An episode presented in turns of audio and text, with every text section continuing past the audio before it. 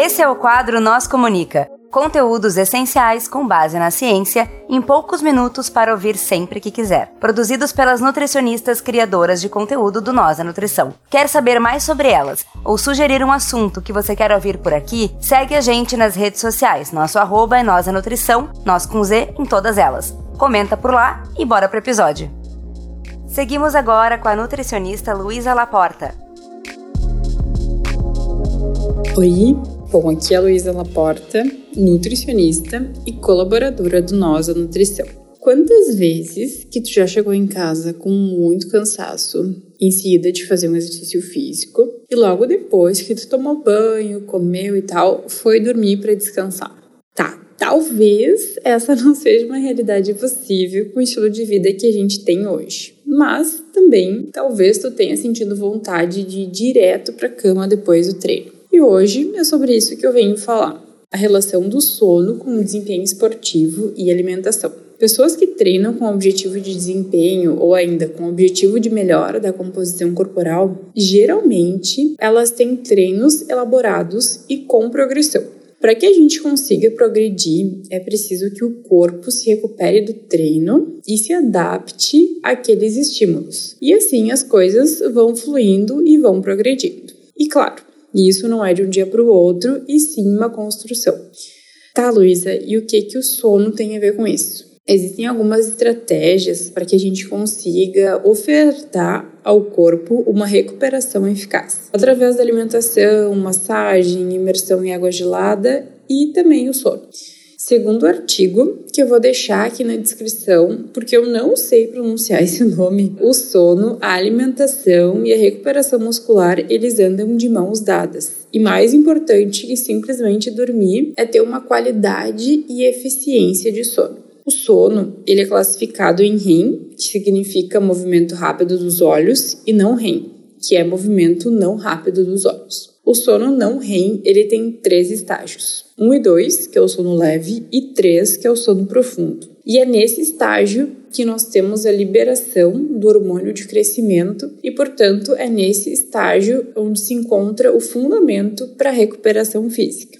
Quando a gente tem um sono com pouca qualidade, ou seja, quando a gente acorda muitas vezes durante a noite e esses despertares são muito longos, quando a gente tem dificuldade em pegar no sono, privação de sono e tal, a gente tem uma maior circulação de hormônios de estresse, menor regeneração de glicogênio, maior catabolismo também, regulação do apetite, etc. E são essas as situações que acabam interferindo na recuperação dos treinamentos e, portanto, dificultando a progressão e adaptação ao exercício físico. Então, assim, Existem alguns testes sobre avaliação do sono. Eu vou deixar aqui na descrição também o teste que ele foi usado no estudo para que vocês possam avaliar de repente, ver como é que está a qualidade do sono de vocês. E a alimentação, né? Aí entra a alimentação em resposta a esse preparo para o sono.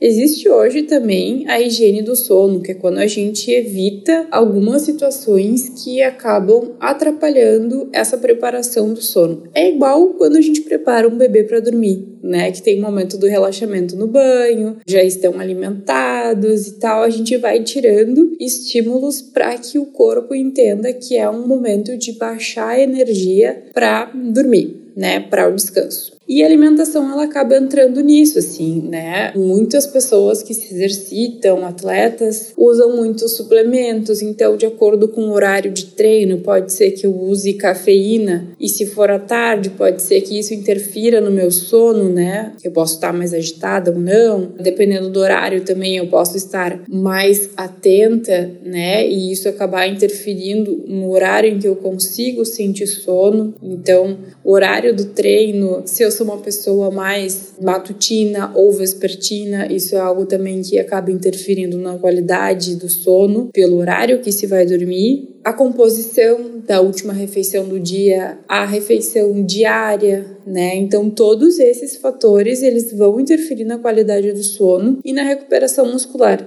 Então assim, não é somente o que eu como após o treino, o que eu vou comer, a qualidade do que eu vou comer após o treino, seu treino no fim do dia, pensando, né? Vai acabar interferindo no meu estado de relaxamento, né? O quanto eu vou estar ali com o corpo trabalhando, se é uma refeição mais pesada, por exemplo, com muita gordura, se tem muitos estimulantes, situações nesse sentido que vão acabar interferindo na atividade do corpo para metabolizar essa refeição, retardando o horário do sono. Bem, por hoje era isso. Eu fico à disposição para trocar uma ideia lá no meu Instagram, que é laporta.nutri.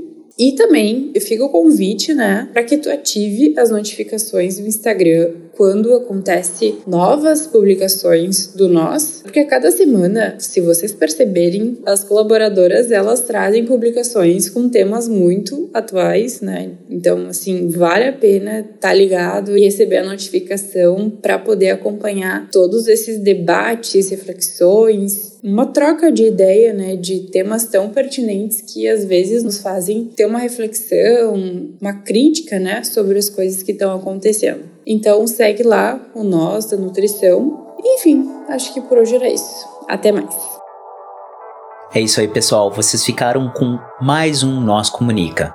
Se vocês querem entrar em contato conosco, vocês nos encontram em todas as redes sociais por arroba Nós da Nutrição, nós com Z, ou vocês podem mandar um e-mail para contato arroba Vocês podem falar conosco ou falar com as Nutris colaboradoras que estão produzindo esse conteúdo sensacional. Abraço. Tchau, tchau.